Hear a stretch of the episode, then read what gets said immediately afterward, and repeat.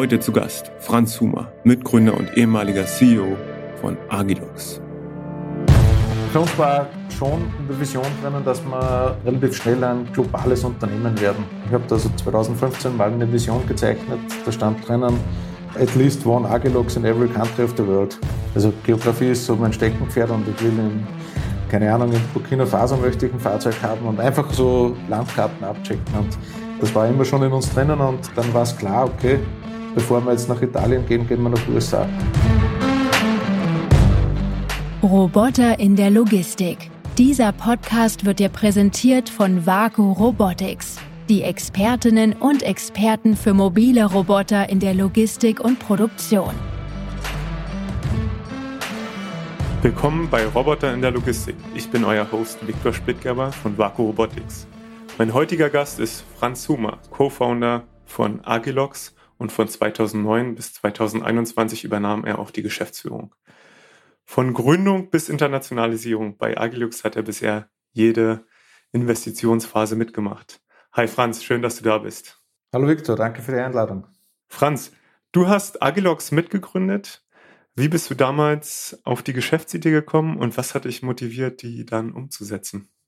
Ja, das ist eine lange Geschichte. Ich hatte meine meine Wurzeln eigentlich seit jeher in der Logistik. Also ich habe, oder besser gesagt in der Logistik Automation. Ich war für fünf Jahre bei TGW, durfte dort sehr viel lernen äh, im Bereich der, der Lagerautomation, Fördertechnik, Automation etc. Und ähm, bin dann äh, auf die andere Seite gewechselt, äh, zu Stiver, auch wieder für vier Jahre und habe dort als Kunde äh, Logistiktechnologie implementiert. Und ja, muss sagen, also die Materie, die hat mir immer gefallen, aber äh, irgendwann habe ich mal gemerkt, okay, ich bin jetzt nicht der, der gerne ja, äh, als Angestellter arbeitet, sondern ich habe so ein unternehmerisches Gen. Und ja, mit ein paar Studienkollegen haben wir uns dann selbstständig gemacht.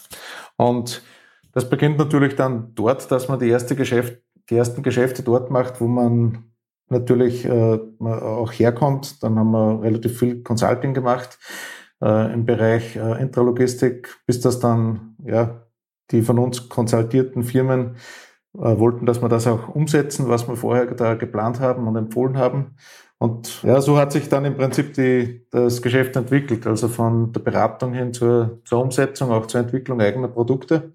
Wir haben ein eigenes Warehouse-Management-System entwickelt, einen eigenen Materialflussrechner und ja, du hast gesagt, 2009 haben wir begonnen, das ist richtig, aber mit Agilox haben wir erst so, so richtig dann 2012, 2013 begonnen. Da hatten wir ein Projekt, äh, wo wir äh, am Markt ein, ein AGV damals noch zugekauft haben ähm, für ein großes Projekt. Äh, da haben wir dann gesehen, okay, da ist äh, sehr viel noch im Bereich der Software und der Prozesse drinnen, äh, weil zu dem Zeitpunkt sind halt sehr viele äh, ja, Geräte von der Mechanik her entwickelt worden. Wir haben es von der Software und von, der, von den Prozessen eben äh, äh, angegangen und ja, so kam es zur Geschäftsidee.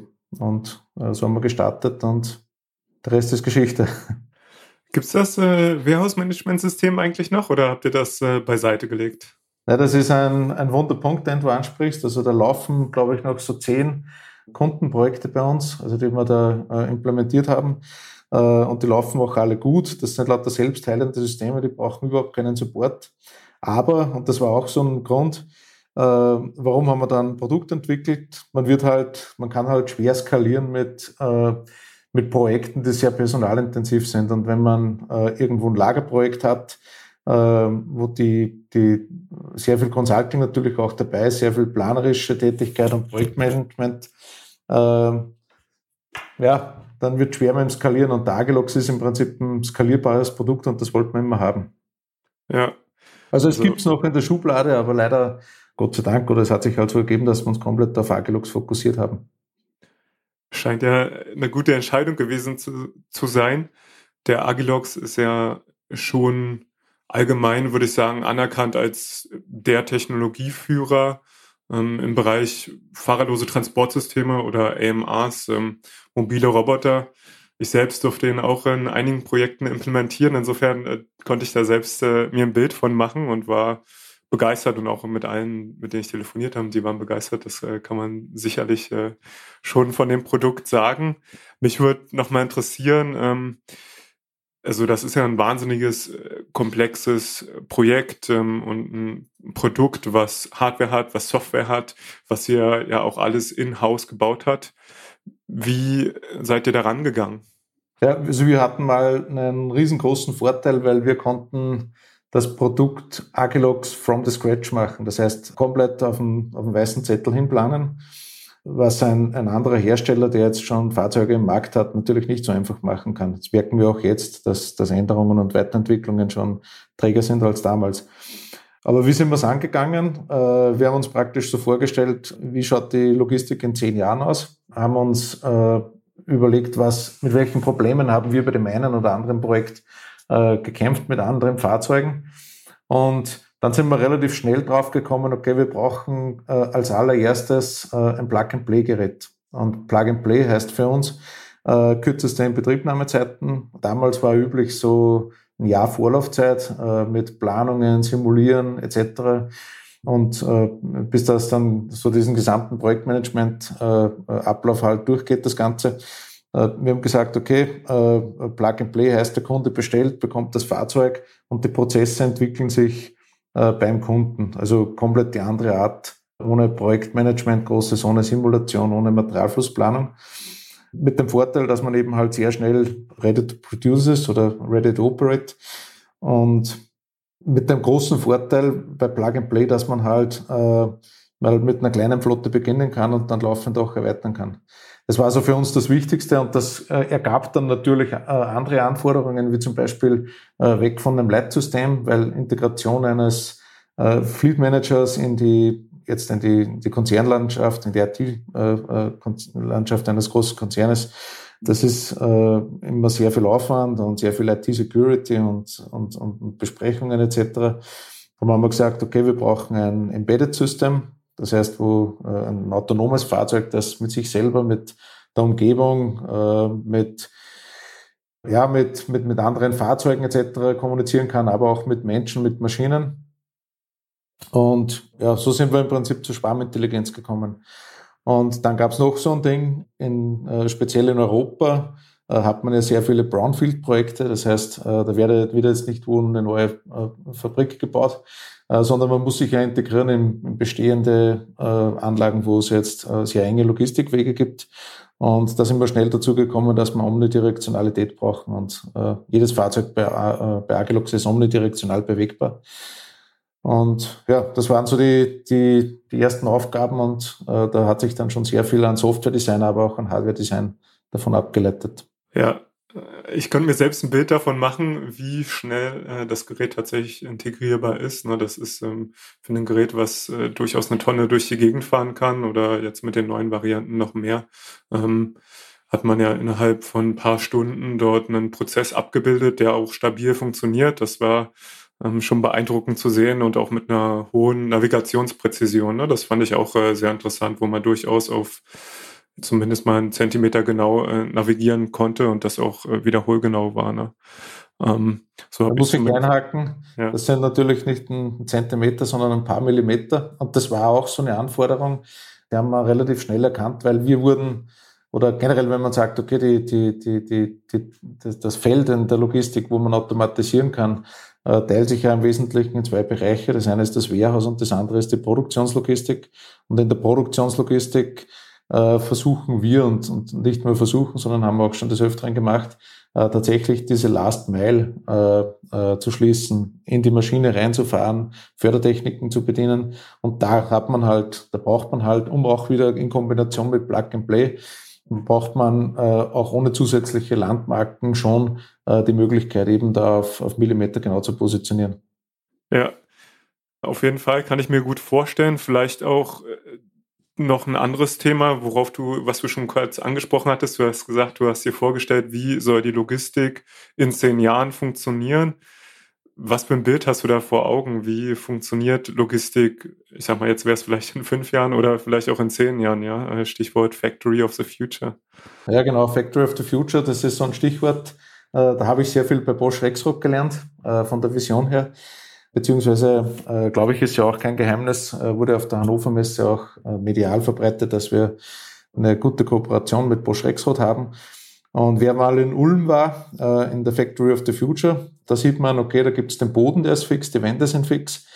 Und äh, dann gibt es vielleicht noch irgendwelche Medienversorgungen, aber sonst ist alles äh, flexibel. Das heißt, äh, in der Factory of the Future muss man sich auf, auf kleinste Losgrößen einstellen, auf häufige Änderungen im Layout. Und ja, das ist ein guter, guter Link dazu, warum wir dann auch gesagt haben, in Zukunft wird es jetzt diese großen Projekte nicht mehr geben, sondern ich, ich brauche ein flexibles System, äh, was ich in, in, in, in kürzester Zeit im Prinzip adaptieren kann auf neue Anforderungen. Und wir haben zum Beispiel in den USA eine Anlage äh, bei einem Kunden in, in, in, in Georgia, äh, wo die Maschine äh, umrüstet und neue Layout äh, an, den, an die Agilux-Flotte äh, äh, zaubert. Und das heißt, die, das System selbst, der Schwarm selbst muss sich dann äh, auch von den äh, äh Pickup- und Dropdown-Stations her entsprechend anpassen. Und das ist, glaube ich, das, was wir so ein bisschen vorgeahnt haben, äh, 2012, 2013. Jetzt ist zehn Jahre später, äh, jetzt ist schon langsam in der Umsetzung und das, äh, dieses Thema wird massiv noch zunehmen in den nächsten zehn Jahren, glaube ich. Flexibilität, kleine Losgrößen, schnelle Anpassbarkeit. Ja, Flexibilität ist äh, ein Stichwort, worauf ich auch nochmal eingehen will. Ich erinnere mich, dass auch in den ersten Gesprächen, die wir geführt haben, du schon gesprochen hast von Movement as a Service, Robotics as a Service. Und ähm, soweit ich verstanden habe, geht ihr hier auch ähm, weiter voran und setzt das Stück für Stück um, ja? Genau. Also Plug and Play ist eine Voraussetzung für für Movement as a Service oder irgendwas as a Service. Wenn ich so einen, einen, einen Anwendungsfall skizzieren kann, da gibt es jetzt zum Beispiel irgendwo eine, eine Firma, die produziert saisonal, äh, hat sechs Fahrzeuge, sagen wir, in der, in der Stammmannschaft drinnen, also die, da wird auch investiert und gekauft und dann brauchen die fürs Weihnachtsgeschäft zum Beispiel vier Fahrzeuge dazu. Dann liefern wir die hin, die integrieren sich ja in Sekundenschnelle automatisch in den Schwarm und übernehmen Aufgaben. Und äh, dafür braucht man natürlich dann auch ein Abrechnungsmodell. Und da muss man dann äh, klarer auch noch unterscheiden, ist es jetzt Movement as a Service oder ist es doch, doch ein Leasing mit einem Sockelbetrag und mit einem variablen Anteil. Aber wichtig ist, dass praktisch äh, das Fahrzeug permanent Daten irgendwo hinschickt, die verarbeitet werden kann, damit man das Ganze auch abrechnen und monitoren kann. Und das wird jetzt noch nicht ganz so gut angenommen in unseren, in unseren Kernmärkten und das ist mal Mitteleuropa. In den USA sehen wir es schon viel deutlicher, diese Anforderung. Ich würde noch mal gern zurückkommen wollen. Ja, jetzt sind wir ein Stück weit in die Zukunft gegangen und ich stelle mir da vor, dass die Produktion der Zukunft, das Lager der Zukunft ja schon fast wie so ein Ameisenstaat sich reorganisiert, neu organisiert, je nachdem, äh, was für Anforderungen auch von außen reinkommen. Ähm, äh, das lebt in gewisser Weise auch ähm, und adaptiert sich äh, selbstständig an die, an die Anforderungen. Das ist schon eine wahnsinnig große Vision. Du hattest aber auch gesagt, ne, ihr habt angefangen mit knallharten Anforderungen Richtung Omnidirektionalität Richtung hochpräzise, hochpräzise Navigation. Ähm, ich würde gerne noch mal von dir wissen, welche Phasen der Unternehmung habt ihr durchlaufen und welche Tipps kannst du auch geben? Ja, von den Phasen her, die erste Phase war praktisch, wenn ich es jetzt so von der Zeitleiste aufzeichne, 2009, 2010, das war so ja, fast nur Consulting-Dienstleistungen. 2011, 2012 war so dann die Zeit Softwareentwicklung, die ersten äh, Hochregallagerprojekte, also klassische äh, Fördertechnik und, und, und, Lagertechnologie. Da war noch gar nichts von, von fahrerlosen Transportsystemen. Äh, 2013, 14, das war auch noch diese Geschichte, aber da haben wir dann schon am Agilux geplant und äh, auch unser ganzes Kapital da reingesteckt. Also wir haben immer sehr sparsam gearbeitet, haben unser unser gesamtes verdientes Geld äh, uns nicht ausbezahlt, sondern tatsächlich irgendwo gespart und dann in Produkte reingegeben. Äh, bis wir dann so 2015 gesagt haben, jetzt machen wir das, das letzte End Logistics, so hieß die Softwareprojekt, äh, und äh, fokussieren uns dann so alles oder nichts auf den Agilux, weil das war dann schon, also die Firma damals hieß Interest und das Produkt In Logistics und dann gab es noch den Agilux. das war schon für den Kunden auch etwas zu komplex zu, äh, auch zu verstehen. Und äh, wenn man dann so eine Vision hat, dann muss man halt 100 Prozent geben. Ja, wir haben dann die Fahrzeuge gebaut, haben das erste dann im Dezember 2016 äh, in Betrieb genommen. Oder eigentlich waren es drei Fahrzeuge an drei Standorten. Haben dann zu den Kunden gesagt, okay, äh, ihr, ihr testet das bitte für uns jetzt mal drei Monate. Und wenn es euch gefällt, dann bitte bezahlen. Und nachdem es dann zwei von drei bezahlt haben, beim dritten hat so der Anwendungsfall nicht gepasst, sind wir auf die Logimat gegangen. Das war so praktisch um wieder auf die Zeitleiste zu kommen, 15, 16, so die Entwicklungszeit, 17, dann Go-to-Market und wo es dann auch mit der Kapitalbeschaffung begonnen hat. Das war so eher eine, eine unlustige Phase, wenn man jetzt nicht von der Finanzseite kommt, sondern von der Technik, weil so bis 2017 äh, haben wir uns alles selbst bezahlt. Aber das Geld war dann im Prinzip aus. Äh, wir hatten ein gutes Produkt, äh, das gut am Markt angekommen ist. Äh, aber ähm, ja, man braucht halt Geld auch für für Marketing und für, für Lageraufbau, Produktionaufbau. Und da hat sich dann die, die Raiffeisen äh, Invest AG bei uns beteiligt. Das ist äh, äh, eigentlich so der österreichische Player in dem Bereich, auch mit einem Investmentarm. Es war eine gute Entscheidung, weil die Alternative wäre gewesen, einen Kredit aufzunehmen, den siebenfach, glaube ich, überbesichern, also äh, Haus hergeben und im Not, also im, im blödesten Fall und äh, da muss man natürlich dann auch äh, an die Familien denken. Also wir hatten zu dem Zeitpunkt eigentlich schon jeder so zwei Kinder im Durchschnitt äh, von den Gründern und da, da muss man schon aufpassen drauf, aber das war mit der Raiffeisen eine gute Entscheidung. Äh, da haben wir dann so praktisch auch mal die Landmarke gesetzt, äh, bis dass wir dann äh, ja, 2019 nochmal eine, eine zweite Runde gemacht haben mit der Raiffeisen, die dann mehr wollte. Und zum einen wollten wir eine größere Landmarke dann in diesem M&E-Bereich einschlagen, damit wir auch ernster genommen werden. Und zum anderen, zum anderen war es halt dann mal auch praktisch, um, um, um selbst mal die Familien abzusichern. Das war so die, äh, kann man sagen, die Reifeisenphase und die, die, die, die große, die große Aufbauphase, Produktion, Aufbau, Gebäudebau, Internationalisierung, da, da müssen wir dann auch noch dazu kommen. Ja, und äh, dann war die Überleitung so praktisch in ein, vom Startup in ein Scale-up oder in ein, ein, ein, normales Unternehmen. Wir sind jetzt mittlerweile 150 Mitarbeiter äh, auf, äh, auf drei Kontinenten. Das heißt, wir haben da Niederlassungen in den USA, in, in China, in Norddeutschland, in der Schweiz äh, etc. Großes Partnernetzwerk. Äh, das ist jetzt so diese, diese Phase zum Übergang in ein, in ein normales Unternehmen, wenn man es mal so sagen kann. Ja, mich würde auch nochmal interessieren, ähm, kannst du was äh, sagen, wie groß waren die Finanzierungen, die ihr bekommen habt? Wie, wie groß war zu dem Zeitpunkt denn schon euer Umsatz? Äh, muss ich kurz überlegen, was ich da sagen darf und was ich nicht sagen darf. Äh, ich glaube, diese, diese Bewertung 2019 mit 100 Millionen, die wurde, oder knapp 100 Millionen, die wurde zumindest in der Zeitung so, äh, so festgenagelt. Da waren wir in einem Umsatzbereich, äh, glaube ich, so um die 8 Millionen. Bei der ersten Runde, da waren wir bei Umsatz, ja, Agilux noch null. Äh, das war auch eine, eine, eine Primary-Runde oder eine Seed-Runde, wie man heute so schön sagt. Genau. Ein klassischer VC so aus der Berliner Startup-Szene würde jetzt sagen, Gottes Willen, ihr macht Hardware. Warum seid ihr, also es, es gibt aber natürlich auch sehr erfolgreiche Firmen, so ähm, die Hardware und Software zusammen machen, ähm, GoPro oder äh, Fitbit, ne, um mal ein paar zu nennen, oder DJI auch, ja, ähm, vielleicht auch ein bisschen näher an euch. Wieso seid ihr nicht in das klassische VC-Geschäft ähm, eingestiegen?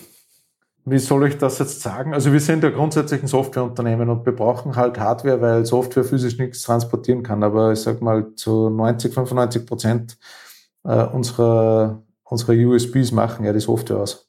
Äh, auch jetzt ein Batteriemanagementsystem zum Beispiel. Wir haben ja die, waren die ersten, die auf, auf LiFePO 4 Akkus gesetzt haben. Auch da haben wir das Batteriemanagement dann selbst gemacht zu dem Zeitpunkt brauchten wir halt nicht so viel Geld, wie es ein VC dann anbieten würde. Und in der ersten Runde wollten wir konkret auch kein Smart Money in dem Sinn haben, also wo der äh, wo man jetzt sehr viel Einfluss von außen dann auch bekommen, sondern da braucht man halt nur das Geld und irgendwo die, die kaufmännischen Ratschläge maximal, weil wir so Know-how ja im Prinzip schon aufgebaut hatten. In der dritten Runde dann, die dann letztendlich Carlyle gewonnen hat, äh, da waren dann durchaus solche, solche Anbieter dann auch dabei.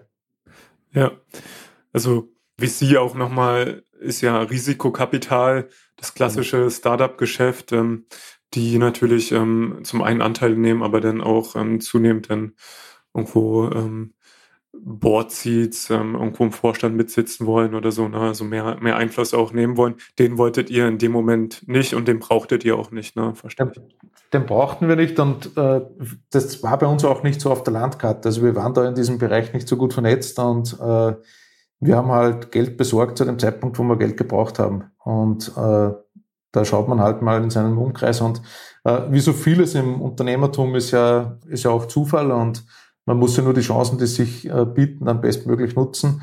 Und äh, zu dem Zeitpunkt war es halt ein guter Match für uns und äh, äh, hat gepasst, ja. Ja. Bis zu dem Exit zu Carley sind dann, ähm, der ja letztes Jahr passiert ist, ist auch ja eine Wahnsinnsgeschichte, dass ihr innerhalb kürzester Zeit, ja, fünf Jahre mit dem Produkt auf dem Markt ähm, so eine steile Entwicklung genommen hat. Konntest du das äh, schon im Jahr 2016, hätte man dich gefragt, Franz, wie, in welche Richtung ähm, nimmt das ganze Geschäft? Konntest du ja vorstellen, dass das so schnell geht und auch so? Nein, sowas denkt man überhaupt nicht. Also man denkt ja zu, zu solchen Zeitpunkten äh, überhaupt jetzt nicht an äh, ein Exit oder irgendwann mal Unternehmensverkauf oder, sondern man will ja grundsätzlich mal ein cooles Produkt machen und die Welt revolutionieren und ja, mit Technologie revolutionieren. Aber da der, das, die Gründungsidee ist ja nie der Exit. Also bei uns ja. war es zumindest nicht so. Ja. Ja, die Welt äh, revolutionieren ist vielleicht noch ein anderes Stichwort. Ähm, ihr seid aktiv in China, das finde ich sehr interessant. Ihr seid aber auch äh, sehr aktiv in Nordamerika, wo ihr 2019 die Agilox North America Inc. Äh, gegründet habt und ähm, seid dort äh, international sehr erfolgreich unterwegs. Welche Potenziale gibt es äh, auf diesen internationalen Märkten, die es vielleicht hier so nicht gibt? Oder was sind auch die Unterschiede? Ja? Äh, die, für uns war äh, schon von der Vision drinnen, dass wir rel relativ schnell ein globales Unternehmen werden. Also wir haben, ich habe da so 2015 mal eine Vision gezeichnet, da stand drinnen, uh, at least one Agilox in every country of the world. Das war so, ich wollte ein, also Geografie ist so mein Steckenpferd und ich will in keine Ahnung, in Burkina Faso möchte ich ein Fahrzeug haben und einfach so Landkarten abchecken. Und äh, das war immer schon in uns drinnen und äh, dann war es klar, okay, äh, bevor wir jetzt nach Italien gehen, gehen wir nach USA. Einfach um, um auch so praktisch diesen Shape zu zeichnen von einem internationalen Unternehmen. Und ich bin dann 2016 mal äh, im Rahmen einer Veranstaltung von der deutsch-österreichischen Kammer äh, für transatlantische Beziehungen, habe ich so einer, Sondierungsreise teilgenommen das war fünf, sechs Tage äh, in Atlanta und in Savannah. Habe dort unseren jetzigen CEO Andreas Bödenauer kennengelernt. Also auch wieder ein Zufall. Hat sofort gut funktioniert zwischen uns. Und mit ihm gemeinsam haben wir dann im Prinzip die Aglux North America äh, Incorporation dann äh, vorbereitet, gegründet und jetzt erfolgreich auch, auch umgesetzt. Also und dann sind relativ schnell äh, große Kunden zu uns gekommen. Äh, da darf ich jetzt nicht alle sagen, aber GE Appliances zum Beispiel oder die USPS. Genauso aber auch wie deutsche Konzerne, äh, wo wir in Deutschland jetzt schon äh, Projekte hatten, die wollten dann, dass wir ihnen rüberfolgen, wie ein Continental zum Beispiel oder ein Siemens. Äh, das heißt, da haben wir relativ schnell Fuß fassen können. Auch dank unseres Plug-and-Play-Produktes. Ja, heute machen wir da drüben 7, 8 Millionen Euro Umsatz von 0 auf 100 und das ist schon, das ist schon beachtlich. Äh, was unterscheidet USA zu Europa? In Europa gibt es im Prinzip in jedem Konzern irgendwo so eine Industrial Engineering Abteilung. Äh, das ist in den USA anders. Also da muss man auch sehr viel wieder mit, mit Consulting arbeiten. Man darf nicht den Fehler machen, in den USA äh, europäische Standards anzulegen. Also die müssen jetzt nicht besser oder schlechter sein. Aber die Kultur, der Zugang ist, ist anders. Und da darf man nicht glauben, dass man als Europäer jetzt so klug ist, um da in den USA unsere Prozesse zu, drüber zu legen. Äh, das heißt, man muss beide Kulturen äh, verstehen. Und dasselbe ist in China. Also wir haben in China bei China Tobacco. Äh, das war unser erster großer Kunde. Ich weiß jetzt gar nicht mehr, wie, wie wir dazu gekommen sind. Aber auf einmal war er da und wir haben ihn in Betrieb genommen und jetzt äh, sind es da auch schon einige Werke. Ja, einfach nicht zu lange nachdenken, einfach machen, rüberfahren, äh, hinfahren, Kultur kennenlernen, Leute kennenlernen, Netzwerk aufbauen und dann ergeben sich die Chancen. Und da muss man natürlich auch liefern. Also einfach dann äh, äh, sagen, okay, was verkaufen und dann sich nicht mehr blicken lassen. Also man muss schon dann Qualität liefern und äh, vor allem Verfügbarkeit und das ist wichtig. Ja. Wenn man dann mal einen guten Ruf hat, dann. Und du sagst, ähm, die Kompetenz in Sachen Planung ist weniger in den Unternehmen, sondern es gibt einfach mehr Bedarf nach Beratung. Ähm, ich habe es in, in, den USA zumindest so kennengelernt, ja. ja. Also da wird das viel mehr eingefordert. Ja. Ähm, finde ich interessant, weil wir als Vakuum machen ja auch wahnsinnig viel äh, Beratung in, in, unterschiedlichen Unternehmen, auch in, von groß bis klein und erleben, dass zumindest in Sachen mobiler Robotik die Kompetenz in den Unternehmen wirklich erst am Aufbauen ist. Selbst bei sehr großen Unternehmen, ähm, wo man denken würde, die machen ja schon wahnsinnig viel Robotik, ist das ja gerade ganz, ganz am Anfang und die Kompetenz wird weiterhin erst aufgebaut. Von daher ähm, finde ich interessant, dass du, dass du sagst, ähm, dass eigentlich Europa da weiter ist. Und meine Wahrnehmung ist, es ist auch hier die Kompetenzdecke eher dünn gesät. Ja. Mhm. Vielleicht kommt es daher, also das ist sicher beides richtig.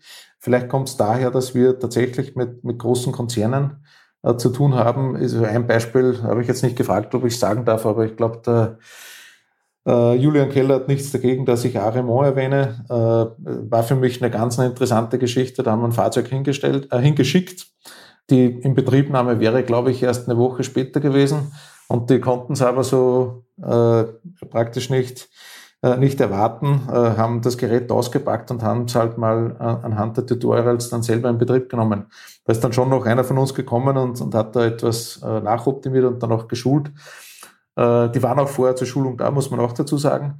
Äh, aber das war für mich so ein, äh, ein, ein totales positives Schockerlebnis, dass die das einfach so aus der Kiste raus selber machen können. Und vielleicht, wo liegt die, die, die Wahrheit in der Mitte? ich kann mich erinnern an Siemens-Projekte, da haben wir auch die ersten Anlagen betreut.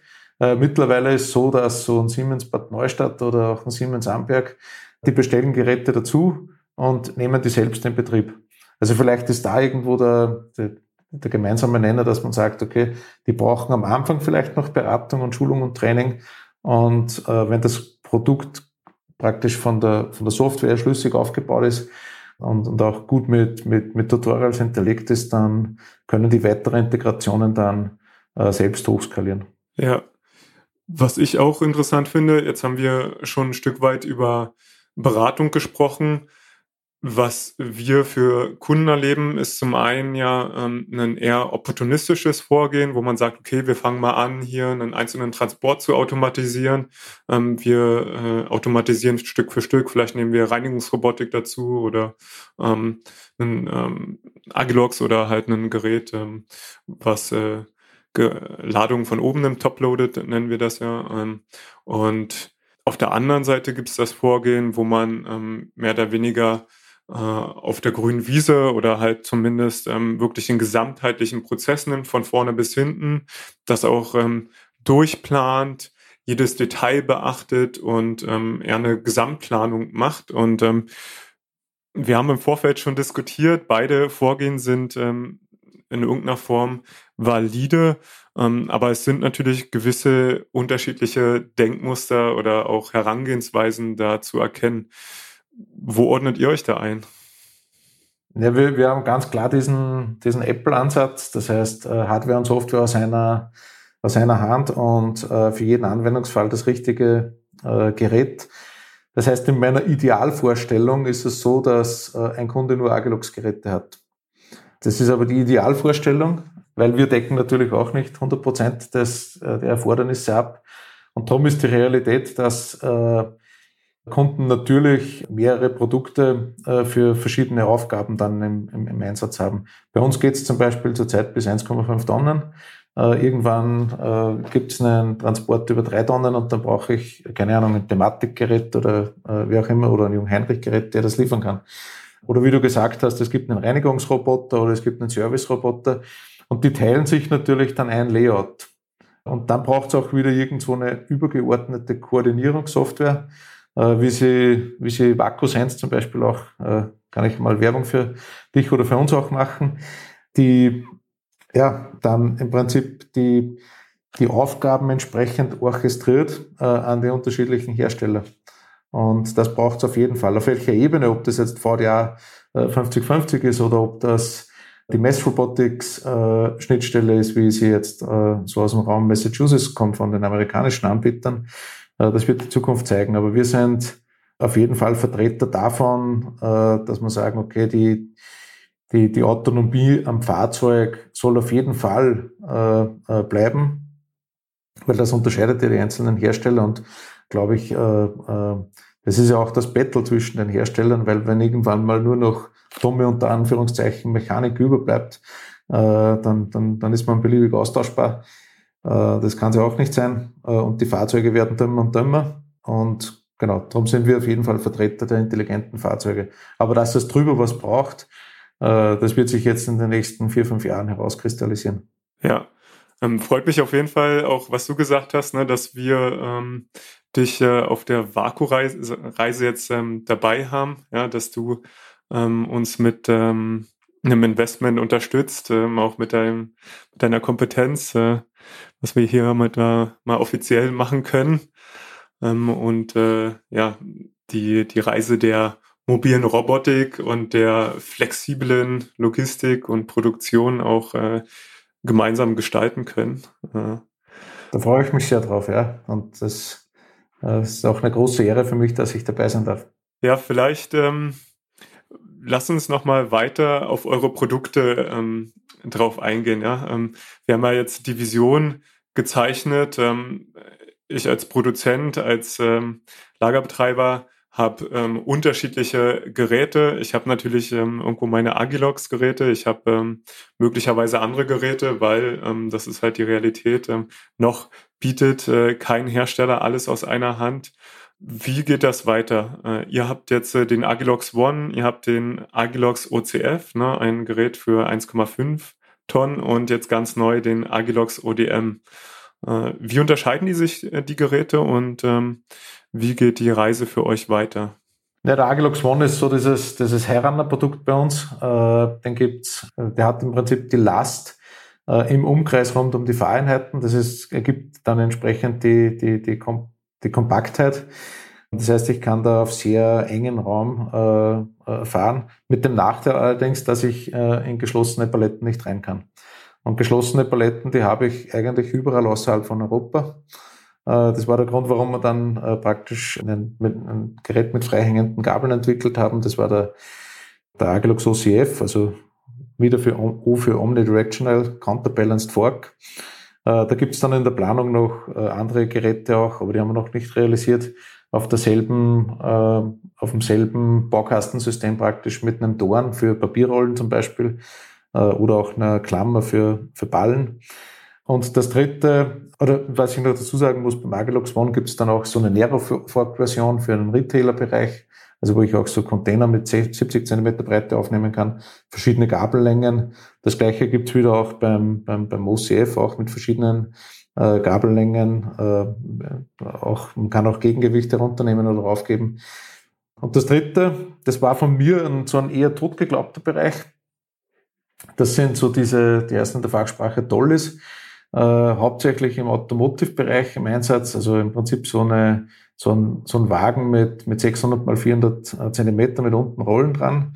Die gibt es tatsächlich noch sehr viel und darum haben wir jetzt auch so ein, ein kleines äh, Gerät gebaut, das eben äh, eine, eine, eine Breite hat von 400 äh, Millimetern und äh, eben auch diese Dollies aufnehmen kann und äh, in die Produktionsanlage reingeben kann. Äh, was alle vereint, das ist im Prinzip die gemeinsame Software, das heißt, der Agilux Core, der jetzt am OCF drauf ist, ist genauso am Agilux One drauf, da unterscheiden wir nicht. Wir machen nie ein Customizing für ein Gerät. Das heißt, alle Geräte sind im Prinzip äh, On-Stock-Geräte. die nur ganz leicht modifiziert werden können. Das heißt, der eine braucht eine Kamera, der andere nicht. Ja, und dann gibt es noch Optionen dazu, wie zum Beispiel ähm, äh, den Boxcarrier, äh, der äh, im Prinzip dem Agilux One ermöglicht, dass wir uns automatisch umrüsten können dann äh, auf, einen, auf einen äh, Boxtransport oder auf einen Drehtransport oder, oder Kartontransporter. Aber das ist so im Prinzip unser, unser aktuelles Portfolio. Äh, darüber sitzt dann ähm, ein, eine Ebene, die heißt bei uns äh, Analytics. Das ist so praktisch, ja, es ist keine Cloud, aber man kann so aus einem, aus einem Cloud-System äh, verstehen, das äh, im Prinzip dann ja Analysen zulässt, äh, aber auch den Fernwartungszugang ermöglicht, wo man jetzt nicht die Agilux Academy äh, integrieren, also das Trainingscenter und und und. Also praktisch so diese ja, diese Cloud-Systemlösung für äh, über alle Fahrzeuge drüber. Jetzt äh, fragen sich viele äh, Hörerinnen und Hörer sicherlich, äh, wann kommt das erste... Ge ja? Jetzt bist du, bist du weg gewesen. Ah, okay. Ähm, jetzt fragen sich viele Hörerinnen und Hörer sicherlich, äh, wann kommt der erste Agilox, äh, der auch ähm, in die Höhe geht. Ja, wir haben Anforderungen bis zu 12 Meter hoch. Ist das was, was auf eurer Roadmap ist? Äh, nein, steht uns nicht auf der Roadmap. Aber sag niemals nie, also muss man auch dazu sagen, aber momentan steht es nicht auf der Roadmap. Es wird ein bisschen höher gehen mit dem Aglux OCF, aber so, dass wir jetzt sagen, diesen High-Reach-Truck mit, mit, keine Ahnung, sieben, acht, neun, zehn Meter, denn, denn da sind wir jetzt gerade nicht dran, den zu bauen. Da wird's, und die kommen wir, und da bin ich jetzt vielleicht auch etwas blank von, von, von der Marktsituation her. Äh, ich habe das mal so vor drei Jahren analysiert, da waren die relativ teuer und auch mit sehr hohen Peripheriekosten, das für mich als, als jemand, der jetzt in der Regalbediengerätwelt groß geworden ist, äh, immer noch praktisch diese Lagertechnik als größeren Competitor sehen. Aber äh, wie gesagt, äh, da, da lasse ich mich auch gern von deiner Erfahrung dann äh, beratschlagen. Äh, aber ist bei uns nicht auf der, auf der Tagesordnung oder auf der, auf der Entwicklungsroadmap. Was ja wohl äh, gerade in Planung ist, das ist ein Fahrzeug, das auch den LKW automatisiert entladen und beladen kann. Ein Spreizenstapler, der wird auch etwas höher heben können dann, aber das ist so die, die eine Richtung, äh, die es bei uns weitergeht. Und das zweite ist, damit wir noch mehr Masse machen, wird es auch von Agelux mal so einen Bot geben, äh, so wie es, wie es mir auch bietet oder Nomron, äh, wo die Kunden dann auch selbstständig oder ja selbst Customizing drauf machen können äh, und Anbaugeräte drauf geben können. Das ist so das, was in unserer Vision als, als nächstes im Prinzip dann äh, auf der Liste steht. Ja, so ziemlich jedes äh, Lager hat ja noch, ähm, oder, oder sehr, sehr viele Lager haben ja das Setup, ähm, äh, Palette kommt rein, äh, wird ins Hochregal eingelagert und ähm, dann wieder rausgeholt und von den unteren Ebenen wird runterkommissioniert. Ist aber auch meine Welt, die ich aus der Logistik kenne. Ne? Der Markt ist natürlich riesig. Ähm, es gibt einen Riesenbedarf. Wir äh, erleben das ja gerade, wie schwierig es ist, auch ähm, überhaupt äh, ausreichend Arbeitskräfte zu finden in allen möglichen Bereichen. Ne? Ähm, von daher gibt es den Bedarf an allen ähm, Enden am Ende. Und vielleicht, du hast jetzt den Ausblick gegeben über euer Produktportfolio. Ihr habt jetzt gerade euren Teil-Exit ähm, gemacht ähm, an Carly. Mich erinnert das ein Stück weit an die Autostore-Geschichte, ehrlich gesagt. Ne? Wenn ich so von außen drauf gucke, auch ein Produkt, was ähm, Hardware hat, was aber natürlich eine Software nutzt, die das Ganze orchestriert und, und was Software ähm, im Kern der Wertschöpfung hat. Ist das so eure Roadmap für die nächsten Jahre, dass ihr weiter wächst, eventuell ähm, weitere erstmal Privat, Private Equity Firmen an Bord nehmt, um dann irgendwann den Börsengang vorzubereiten? Ja, der Börsengang ist tatsächlich äh, die, die, die Marschrichtung momentan. Das war ganz klar auch kommuniziert, wenn wir, wenn wir die Geschichte mit Kalel gemacht haben. Äh, wir wachsen ja auch, äh, ich habe es vorhin gesagt, also wir sind, wir sind 150 Mitarbeiter. Äh, da stehen noch sehr viele jetzt auf der, auf der Liste, die wir noch aufnehmen möchten. Der Umsatz da müssen wir schauen, wo wir heuer, heuer rauskommen. Also wir waren voriges Jahr so bei 5, 26 Millionen, möchten heuer irgendwo so auf 45 wachsen. Das äh, ist von der Sales-Seite her momentan überhaupt kein Problem, aber müssen wir uns schauen, wie sich die Supply Chains äh, entwickeln. Also unsere Zulieferer. Da müssen wir jetzt momentan neue Wege auch gehen, also auch äh, äh, Alternativen äh, evaluieren. Da haben wir ein bisschen geschlafen auch in unserer Entwicklungszeit. Ähm, aber wenn das, wenn das alles funktioniert, dann werden wir so in ein paar Jahren äh, auf jeden Fall irgendwann mal die Glocke läuten an irgendeiner Börse in, sicher nicht in Österreich, irgendwo in Deutschland oder wo auch immer dann, ja. Das sind doch äh, gute letzte Worte, äh, Franz. Ich freue mich wahnsinnig, dass du heute da warst. Vielen Dank für deine spannenden Insights. Äh, mach's gut. Danke, Victor. War ein sehr interessantes Gespräch. Das war Roboter in der Logistik mit Viktor Splittgerber von Vaku Robotics. Die Expertinnen und Experten für mobile Roboter in der Logistik und Produktion. Weitere Infos erhältst du auf vaku-robotics.com.